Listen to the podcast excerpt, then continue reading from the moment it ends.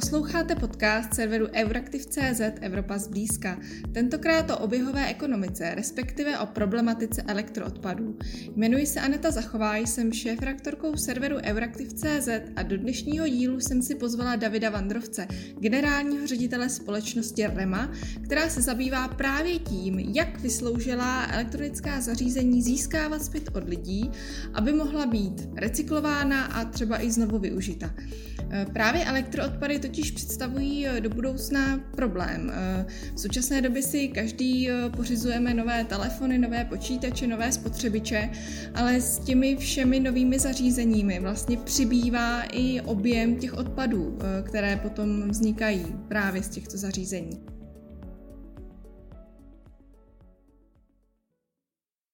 Moje první otázka je taková vlastně jednoduchá, složitá zároveň, protože ta moje otázka zní, co s tím, eh, co s tím, když nám roste jak počet těch spotřebičů a dalších zařízení, tak i eh, toho odpadu. Co s tím můžeme dělat? Dobrý den, eh, děkuji za pozvání, přeji všem krásný den a, a pokusím se na tu krátkou, ale o to komplikovanější odpověď najít nějaké řešení. Ta situace samozřejmě logicky s spotřebním eh, způsobem života, který aplikujeme jako lidstvo už dlouhá, můžeme říct desetiletí, eh, směřuje tím jednoznačným směrem. Vytěžit surovinu, z té suroviny něco vyrobit, to spotřebovat, nebo dojít s tím na konec životního cyklu a to, co nám zůstane, co už nechceme, tak prostě vyhodit a nestarat se o to. To byla politika, která se aplikovala téměř v celém světě, možná už eh, od dob pravěkých. Nicméně eh, je pravda, že tento způsob se zásadním způsobem projevuje, jak na životním prostředí, tak samozřejmě i na planetě. A to, co nás teď nejvíc trápí, je tenhle ten způsob spotřebního života poněkud transformovat eh, do situací, kdy budeme schopni s tím, co jednou vytěžíme a poškodíme tím tu planetu, to životní prostředí při těžbě těch jednotlivých surovin, tak se o ty suroviny starat takovým způsobem, abychom je dokázali opětovně používat. V rámci oběhového hospodářství je prostě z toho konce životního cyklu jako druhotnou surovinu nasměřovat zpětně do té výroby, doplňovat těch nových primárních surovin ideálně co nejméně a samozřejmě přibrzdit to čím dál tím rychleji se otáčející kolo té spotřeby a používat eh, ty výrobky, v našem případě elektrozařízení, co nejdéle, nebo, nebo minimálně déle. Když si vezmeme eh, pohled na konkrétní výrobky, jako jsou třeba mobilní telefony, tak eh, se tam můžeme podívat na životnost z různých pohledů. Jedna ta životnost je faktická životnost. Jak dlouho ten mobilní telefon, co ho vyrobíme, uvedeme poprvé na trh, poprvé ho někomu prodáme, jak dlouho může fungovat. On fakticky může fungovat 4, 5, 6, 7 let, pokud v něm v nějakém pravidelném intervalu eh, budeme obnovovat eh, ten vnitřní firmware a budeme obnovovat eh, zdroj napájení, to znamená nějaký akumulátor, který nám ten mobilní telefon nabíjí a udržuje nám ho v provozu. Na druhou stranu je tu ještě jiná životnost a to je ta životnost, která souvisí s tou naší spokojeností, s tím, eh, že ten mobilní telefon je pro nás nějakým způsobem statusový, je pro nás nějakým způsobem užitečný a tahle životnost eh, je úplně odlišná od té fyzické životnosti a ta se pohybuje někde mezi dvěmi, maximálně třemi lety. Tím jsme se dostali řádově na polovinu. A spousta těchto těch zařízení pak následně samozřejmě končí buď to jako zařízení, které jde buď to v rodinách nebo v rámci nějakého prodejního řetězce, bazarů a dalších věcí nějakému dalšímu spotřebiteli, kde už ale ten eh, jeho život už není tak dlouhý, je, je výrazně kratší, anebo končí v šuplíku, anebo končí jako nechtěné elektrozařízení někde v místě zpětného odběru. A, a pak se z něho stává to odpadní elektrozařízení, které je nějakým způsobem recyklováno recyklováno a nějaké množství se z něj eh, využívá.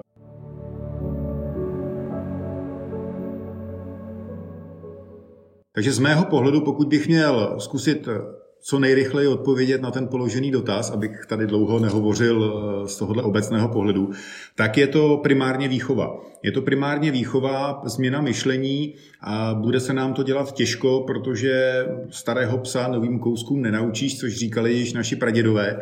A tu dospělou populaci už k tomuhle budeme, nebo v tomhle ohledu budeme ovlivňovat relativně těžko.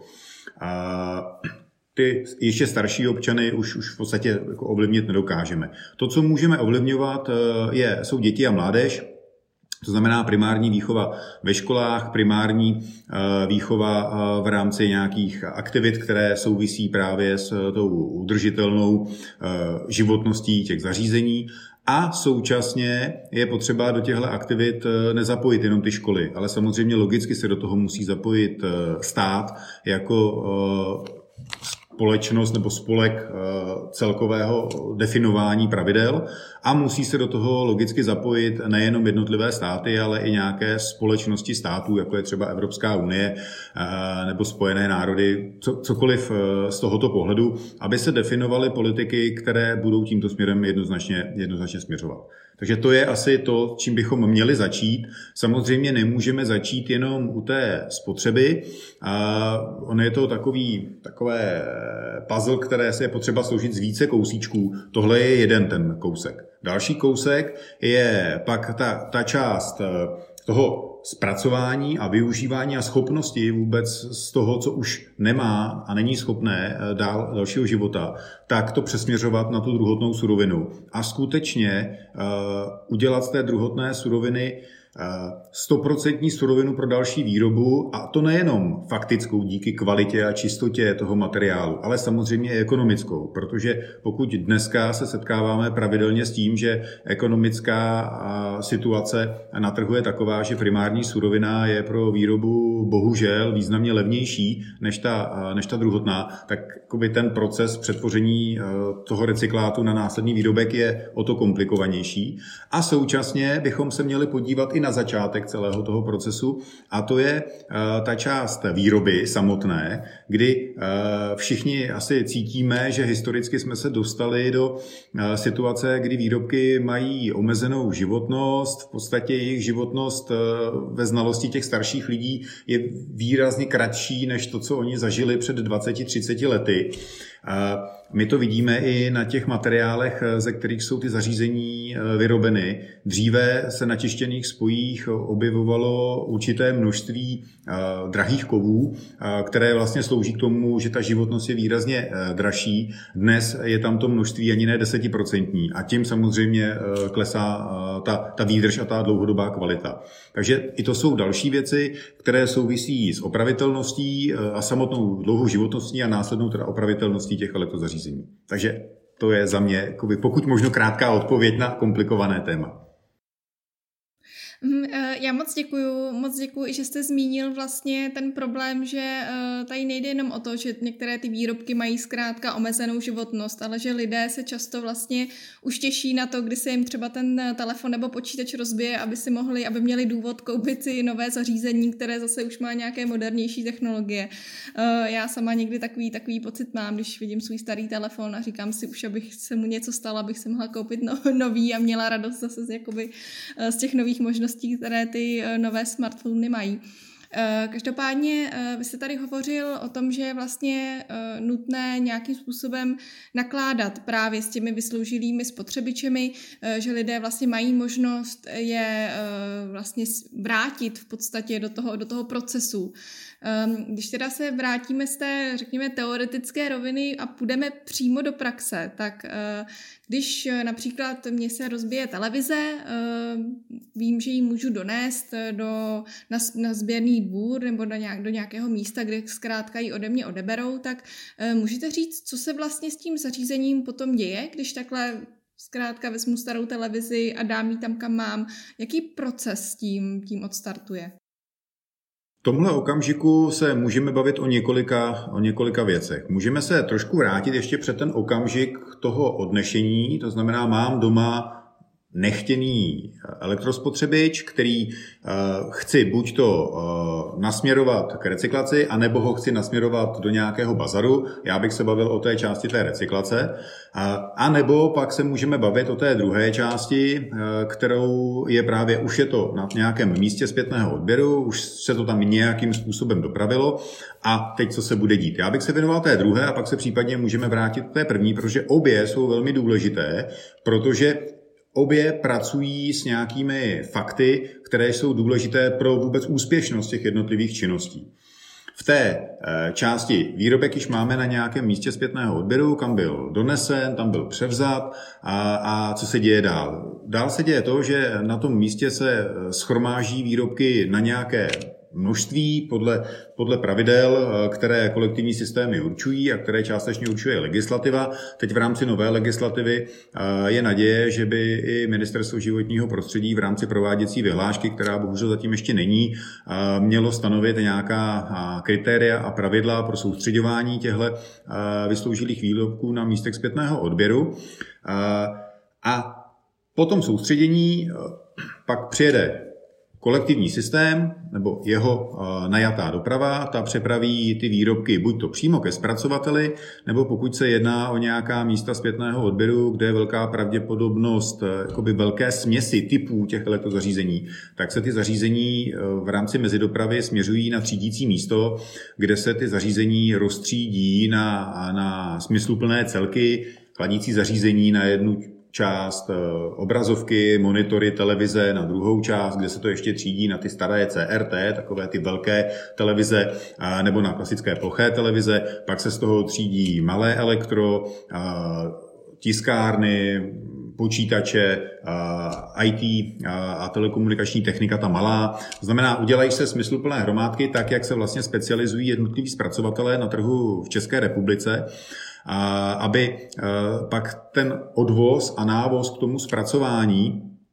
směřoval e, vlastně v co nejčistší typové skupině a dokázali jsme z toho vlastně vytěžit co nejnižší náklad na to zpracování, ale přitom nejvyšší výnos z těch druhotných surovin.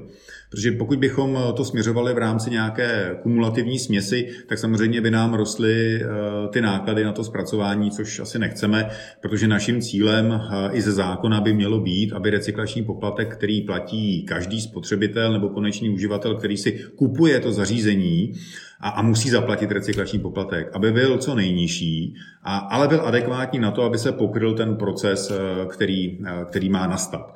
A samozřejmě eh, ten samotný poplatek by obvykle byl určitě výrazně vyšší než to, co dneska vidíme na těch cenovkách, pokud bychom nepracovali eh, na efektivitě toho samotného zpracování a hlavně nemaximalizovali eh, tu užitnou hodnotu té druhotné suroviny na konci.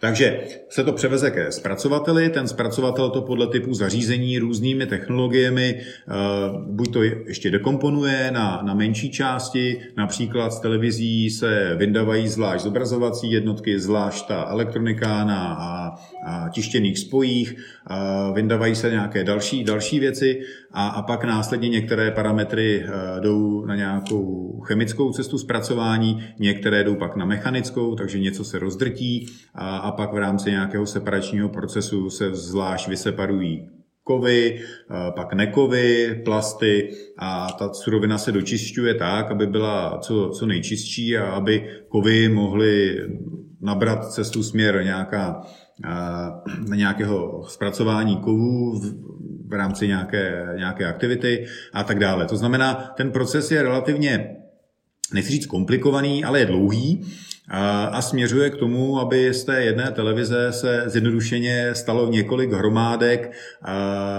co nejčistšího materiálu té dané frakce a ta následně směřovala, jak jsem říkal, buď do hutí nebo, nebo kamkoliv e, jinam pro další zpracování, a aby se e, z toho stala druhotná surovina a mohli jsme z toho mít třeba další, další pračku, další počítač a tak dále. Mm-hmm. Já moc děkuji i za zmínění toho recyklačního poplatku, protože já mám třeba pocit, že spousta lidí si to neuvědomuje, že když si vlastně ten spotřebič tu televizi například koupí, tak má zaplaceno v tom i to, že se o ní potom někdo postará a nemusí pak skladovat někde, někde na půdě eh, nebo něco takového. Každopádně abych se asi využila té možnosti a vrátila bych se k té fázi, o které jste mluvil předtím, ale ještě jste ji úplně, úplně neotevřel. Eh, to znamená, když jsme teda v tom bodě, eh, kdy máme doma televize a už ji nechceme, tak eh, můžete popsat vlastně tam ty možnosti, o kterých jste, které jste tak jakoby nakousl předtím? Můžu určitě. Těch variant je několik. Legislativa, jak evropská, tak i ta česká národní, nám dává za povinnost nějakým způsobem definovat takzvanou povinnou fixní veřejnou sběrnou síť, která spočívá v, ve sběrných místech alespoň jednoho takového typu v každé obci, která má více než 2000 obyvatel. Což samozřejmě je nějaká, řeknu, minimální síť, Obvykle kolektivní systémy těch míst mají řádově více. Těch obcí je něco přes 700, těch, které mají více než 2000 obyvatel, a přičemž těch sběrných míst mají kolektivní systémy někde mezi 10 až 20 tisíci, některé mají i přes 20 tisíc sběrných míst, takže je vidět, že ta hustota je, je výrazně větší než ta povinná. Na druhou stranu, alespoň z našich zkušeností se ukazuje, že ty fixní místa v těch obcích se díky, možná řeknu, nastavení naší lidské mentality, kdy lidé jsou, a teď se za to omlouvám, ale je to tak, jsme prostě z podstaty líní. To znamená, nikam se nám nechce nic nosit, všechno bychom chtěli co nejjednodušeji vyřešit a, a proto ta vazba, mám doma televizi, chci si koupit novou, předtím musím eh, tu televizi vzít eh, nějakým způsobem na dvojkoláčku, v autě nebo kdekoliv, nebo na kolečku dovést do sběrného dvora, nedej bože na konec eh, obce, který je skutečně na druhé straně obce, tak je to pro ty lidi relativně komplikované. Proto samozřejmě jak zákonodárce, tak samozřejmě i některé kolektivní systémy na toho občana myslí trošku víc a, a pracují i s touhle, řeknu, měkkou částí eh, toho chování těch lidí, kdy eh, samozřejmě vy jako výrob, nebo výrobce máte povinnost to zajistit, ideálně bez toho, aniž by to pro toho uživatele bylo jakkoliv zatěžující, ale samozřejmě nějaká ta zátěž jako je, tam, je tam možná, protože úplně jako to postavit jenom před eh, dveře nebo jenom někam napsat a říct, stojí mi to na stole a přejte si proto nebo vyřešte si to, jak chcete, se to úplně udělat nedá. To znamená, povinnost mají poslední prodejci, to znamená, pokud vy si kupujete eh, televizi a nahrazujete tu starou, tak máte eh, možnost požádat toho, kdo vám tu novou televizi prodává, aby se vám postaral, postaral o tu starou a jeho povinností je je eh, to, eh, to provést. Eh, logicky to dává smysl u velkých domácích spotřebičů, jako je pračka, sušička, myčka, lednička, a tyhle věci, kde to je dneska, řekl bych, už trošičku jakoby více zaběhané, to znamená, chcete novou ledničku, tak přijede dopravní společnost a ta, kromě toho, že vám tu novou přiveze, rozbalí, zapojí, tak samozřejmě zabalí i tu starou a, a, a vy to máte kus za kus doma jakoby vyčištěné. U těch menších spotřebičů, kam bohužel spadají i ty televize, ty lidé mají tendenci v rámci takové té lidské schánčlivosti si to nechat, zkusíme to dát na chatu, tam by se to ještě hodilo, nebo to to dáme babičce, nebo to dáme na půdu, co kdyby se nám ta nová rozbila. A takhle se nám soustředí v těch domácnostech relativně velké množství e, zařízení a, a pak je čas od času potřeba se ho zbavit. To znamená, tím přijdeme o tu šanci e, a možnost se zbavit toho zařízení v okamžiku prodeje. A Následně my samozřejmě můžeme e, bez ohledu na prodej přinést to zařízení i do té prodejny, ale tam jsme omezení velikostí do relativně jakoby malých elektrozařízení.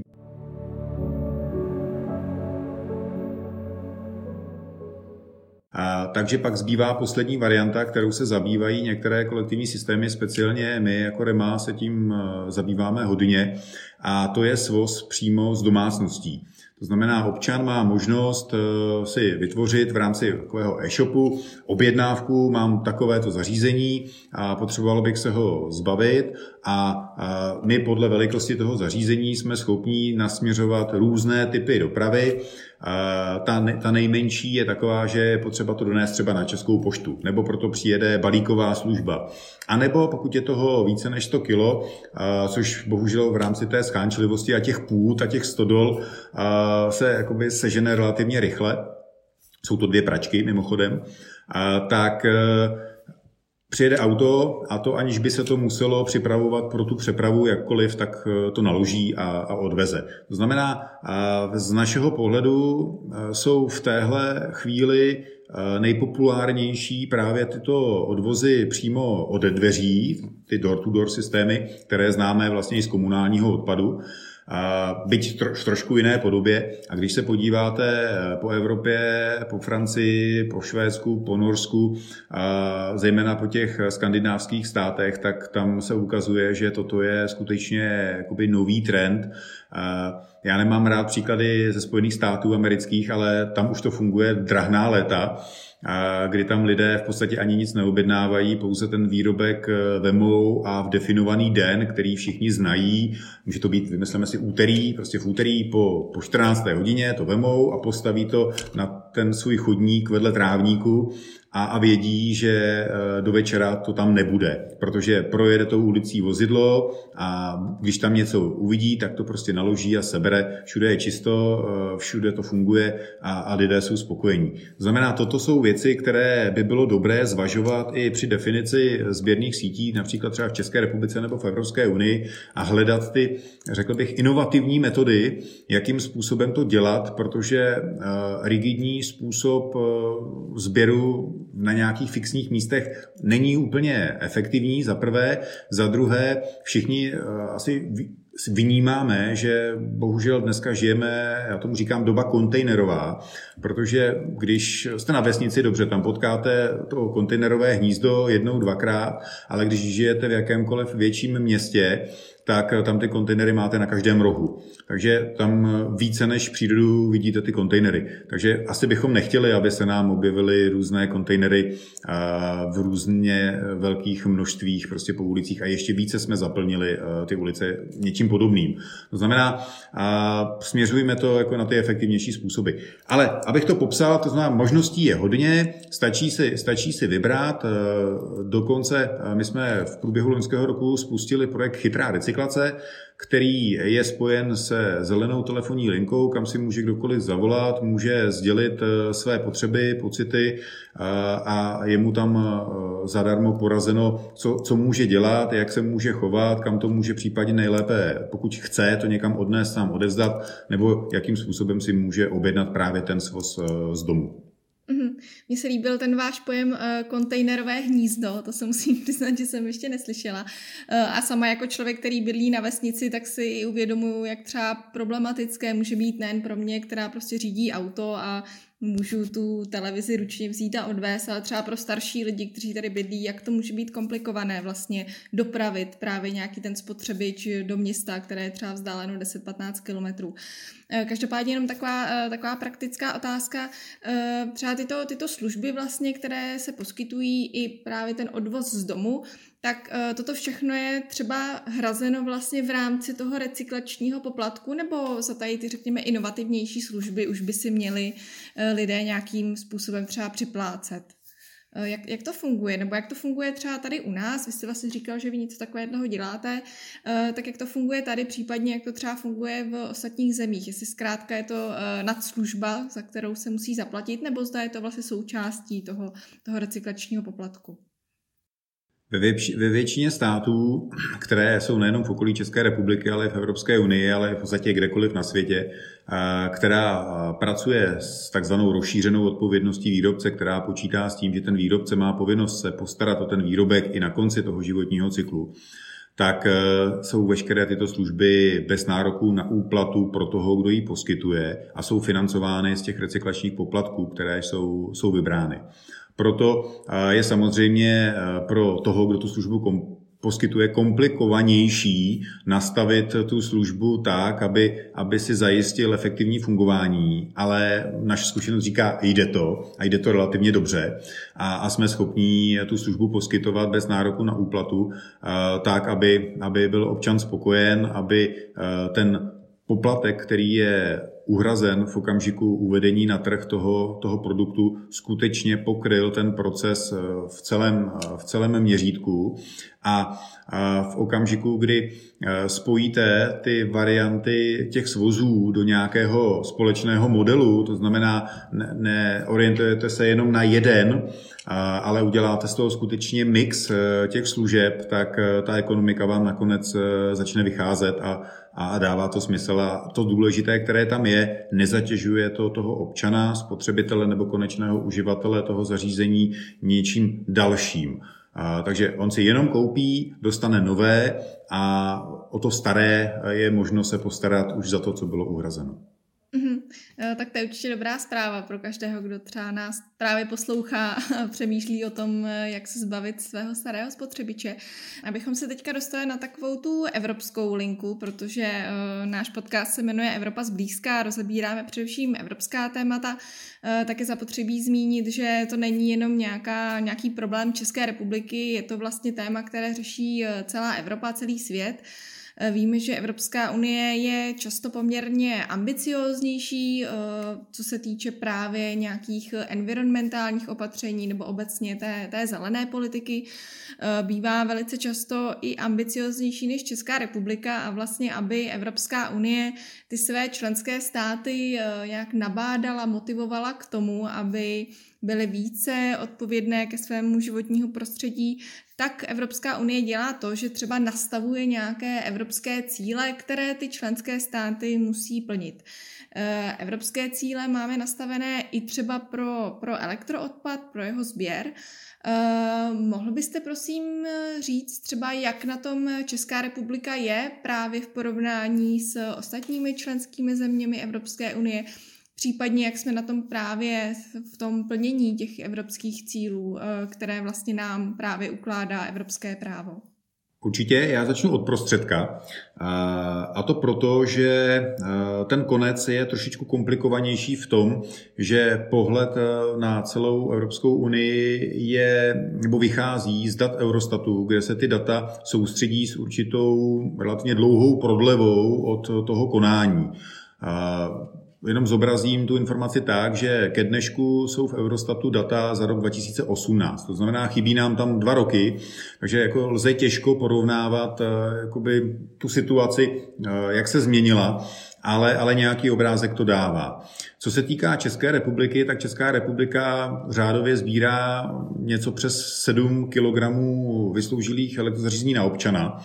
A, takže to si myslím, že je stále rostoucí progres, byť e, ta vrcholová, ten vrcholový okamžik byl, to znamená, došlo trošku k mírnému poklesu. Nicméně, jak jste se ptala na cíle, cíle stanovené určitě jsou. Cíle jsou stanovené tak, že v roce 2021 by mělo být sezbíráno 65% hmotnosti z elektrozařízení uvedených e, na trh za, před, za průměr předchozích tří let. To znamená, když vezmeme průměr z roku 2019 a 18, a tak to je základná pro těch 65%, které bychom měli vyzbírat hmotnostně v roce 2021. Do platnosti nové legislativy Česká republika bohužel neměla úplně dobře transformované ty evropské cíle, protože evropské cíle pro Českou republiky, republiku platily už od roku 2016 a to tak, že v roce 2016 Česká republika měla nazbírat 40% v rámci toho výpočtového modelu a v roce 2021 65. Mezitím žádné cíle nebyly, bylo pouze doporučeno, aby probíhal ten sběr v nárůstu schodovitě, tak aby bylo dosažitelné eh, to cílové číslo 65%, což v překladu znamená nárůst řádově 5% každý rok v těch jednotlivých letech mezi rokem 2016 až 2021. Mohu říci, že Česká republika se tomu částečně blíží, byť nedosahuje těch, eh, těch cílových hodnot, tak jak by bylo potřeba. A třeba za ten rok 2018 já z Eurostatu eh, vidím číslo eh, míry zpětného odběru někde pod těsně hranicí 49%, což což je jakoby těsné nedosažení toho cíle, nicméně je to, eh, je to blízká, blízká hodnota.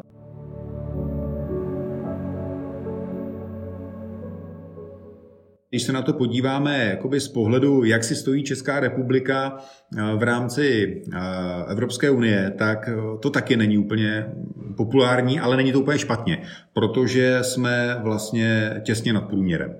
Jsme nad, těsně nad průměrem a v počtu států jsme přesně v půlce. Takže to není úplně nejhorší. Evropě se to globálně, řeknu, nedaří celkově.